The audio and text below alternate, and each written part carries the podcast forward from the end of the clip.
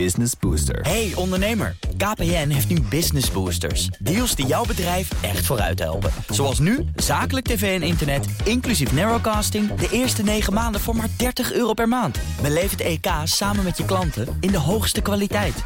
Kijk op kpn.com slash businessbooster. Business Booster. Tech Update.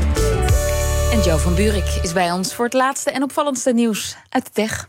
Hi, Hey. Lisbeth en Kees, hallo. Veel over Microsoft Ja. dus, want eh, dat bedrijf moet zich vandaag verantwoorden voor de Europese Unie en krijgt daarbij steun uit onverwachte hoek. Jazeker, de grote baas, de directeur van Microsoft, Brad Smith, is naar Brussel gekomen met een heel gevolg om te beargumenteren waarom die veelbesproken giga-overname door moet gaan. Die bijna 70 miljard dollar voor Activision Blizzard, dat bedrijf achter Call of Duty en Candy Crush.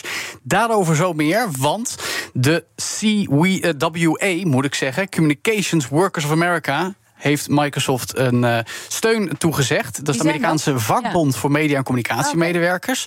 En dat is interessant, Lisbeth, want eh, juist de VS zijn matige arbeidsvoorwaarden en eh, omstandigheden natuurlijk vaak een topic. Juist ook in de game-industrie. En dan hebben we het over Activision Blizzard, dat twee jaar geleden heel erg veel in het nieuws kwam vanwege een cultuur vol discriminatie en seksuele intimidatie. En daarom was de CWA ook juist in 2021 nog bij om een aanklacht in te dienen bij de arbeidsinspectie in de VS. Nu schrijven ze een brief aan niemand minder dan Margaret Versteger, eurocommissaris voor mededinging, en zeggen dat Microsoft heeft beloofd de boel te verbeteren. Ah. Eerder was de CWA nog sceptisch over ook wat Microsoft ermee zou doen. Maar afgelopen zomer werd er een akkoord gesloten dat Microsoft eh, echt de boel wil verbeteren. En dus zegt die vakbeweging tegen de Europese Commissie: jullie hebben de kans om deze zaak serieus te nemen en de arbeidsmarkt flink te verbeteren. Oké, nou, klinkt alsof alle zorgen dan zijn weggenomen. Eh, nee, want Brad Smith en eh, zijn mensen moeten alsnog in de hoorzitting, waarschijnlijk as we speak, eh, vertellen waarom ze die overname erdoor moeten krijgen. In elk geval volgens de EU. 100 topmensen, advocaten, critici zitten daar bij elkaar. Besloten hoorzitting. Ook mensen van Sony, de grote concurrent. Andere partijen uit de techwereld. Microsoft wil natuurlijk benadrukken dat die overname niks exclusief gaat maken. Dat er meer games naar meer platforms voor meer mensen kunnen komen. Om dat te onderstrepen is er ook officieel bekendgemaakt dat er een deal met Nintendo is bereikt. Om op de Switch-spelcomputer Call of Duty de komende 10 jaar uit te brengen. Ja, dat was, dat was ook een van de argumenten, hè? Precies. Ja. Nou, dat was eigenlijk afgelopen najaar al aangekondigd, maar nu ook geformaliseerd. Voor de goede orde, hè. Call of Duty heeft al 30 miljard dollar verdiend in de afgelopen 20 jaar. Dus er staat nogal wat geld op het spel. Eh, die deal moet onderstrepen dat er dus eh, niet minder concurrentie gaat komen. Nou, Sony ziet het nog steeds anders. Ik begreep toevallig onlangs van onderzoeker en analist Joost van Dreunen dat er ook volop onderhandeld wordt tussen Microsoft en Sony. Om toch te kijken of er een akkoord bereikt kan worden.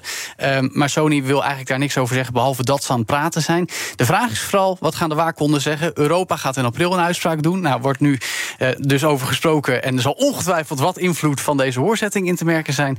De vraag is in hoeverre het offensief ook bij andere waakhonden, zoals in Amerika, in, eh, in Groot-Brittannië, nog van invloed Ja. gaat zijn.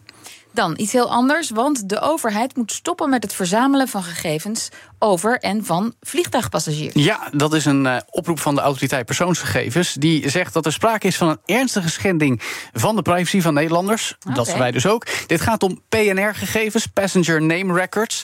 Eh, de reisgegevens van iedereen die een vlucht boekt worden verzameld en bewaard in een database. En dat is niet alleen je naam en je bestemming, maar ook informatie over je bagage, hoe je betaald hebt en zo nog wat meer. Bedoeld met, zoals vaak, een nobel doel, namelijk om reisbewegingen van terroristen en criminelen te kunnen volgen. Ja. Want ja, waar zijn ze naartoe als we ze moeten weten waar ze zijn? Maar ja, verderweg de meeste mensen, Lisbeth, volgens mij zijn geen terroristen of zware Gelukkig. criminelen. Precies. Dus onze gegevens en al die anderen die onschuldig zijn, worden onterecht in die database bewaard. Daarom zegt AP de noodzaak en de evenredigheid is niet te rechtvaardigen. In 2022 heeft de minister van Justitie en Veiligheid al het advies gekregen om dit aan te passen.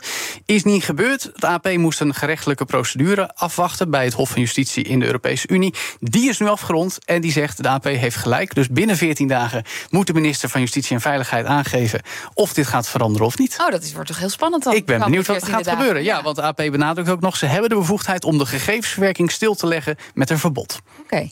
Dan nog even dit. Volgens een cybersecurity bedrijf denken jongeren te snel dat ze online veilig zijn. Ja, dat roepen dat soort bedrijven wel vaker. Het is immers ook hun business, hè, digitale Ja. beveiliging verkopen. Maar dit is toch gewoon boeiend onderzoek. eh, om eventjes te benoemen van Kasker- eh, Kaspersky. Eh, dat onderzocht namelijk ruim 6000 kinderen en 6500 volwassenen in acht landen, waaronder de onze in Europa. En wat blijkt, jongeren zijn misschien toch niet zo vaardig als ze denken met online. Want drie op de vijf geeft toe dat ze wel eens hun persoonsgegevens, zoals volledige naam en ge- geboortedatum, op sociale media delen. Dat is niet verstandig, want dat is juist ook verificatieinformatie. Eh, bijna eh driekwart zegt dat ze ook wel eens de naam van een huisdier en favoriete tv-programma delen bij online quizjes. Die zijn leuk. En dan denk je, zo wat? Maar juist dat soort informatie zit vaak in die geheime vraag als jij je wachtwoord moet resetten. Dus die moet je ook niet publiekelijk delen. Nou, zo is het interessant en wel ook wel eh, in, boeiend dat bijna driekwart van de kinderen tussen de 11 en 15 phishing-mailtjes niet herkent. Daar kan ik wel inkomen, want je ziet hoe geloofwaardig ze Ja. soms worden. Als je er eentje van de bank krijgt, dan moet je toch even goed kijken. Precies. Dus, maar goed, het, je zegt kinderen uit Frankrijk, Spanje, Portugal, Griekenland. Ja. Dat zijn wel hele verschillende landen ook. Zeker, En maar- ook in digitale wijsheid en opvoeding. Klopt, maar ook in Nederland zijn we misschien nog niet zo. eh, We zijn digitaal vaardig, maar we moeten dat ook wel blijven Misschien overbrengen iets- op jeugd. vaker eh, digitale les op de middelbare school of zo. Ja, en ze moeten gewoon allemaal BNR luisteren. Elke dag de tech update, twee keer. Tot zover de reclame. Dank, Joe van Buurik. De BNR Tech Update wordt mede mogelijk gemaakt door Lenklen. Lenklen. Betrokken expertise, gedreven resultaat. Business Booster. Hey ondernemer, KPN heeft nu Business Boosters. Deals die jouw bedrijf echt vooruit helpen. Zoals nu, zakelijk tv en internet, inclusief narrowcasting... de eerste 9 maanden voor maar 30 euro per maand. Beleef het EK samen met je klanten in de hoogste kwaliteit. Kijk op kpn.com slash businessbooster. Business Booster.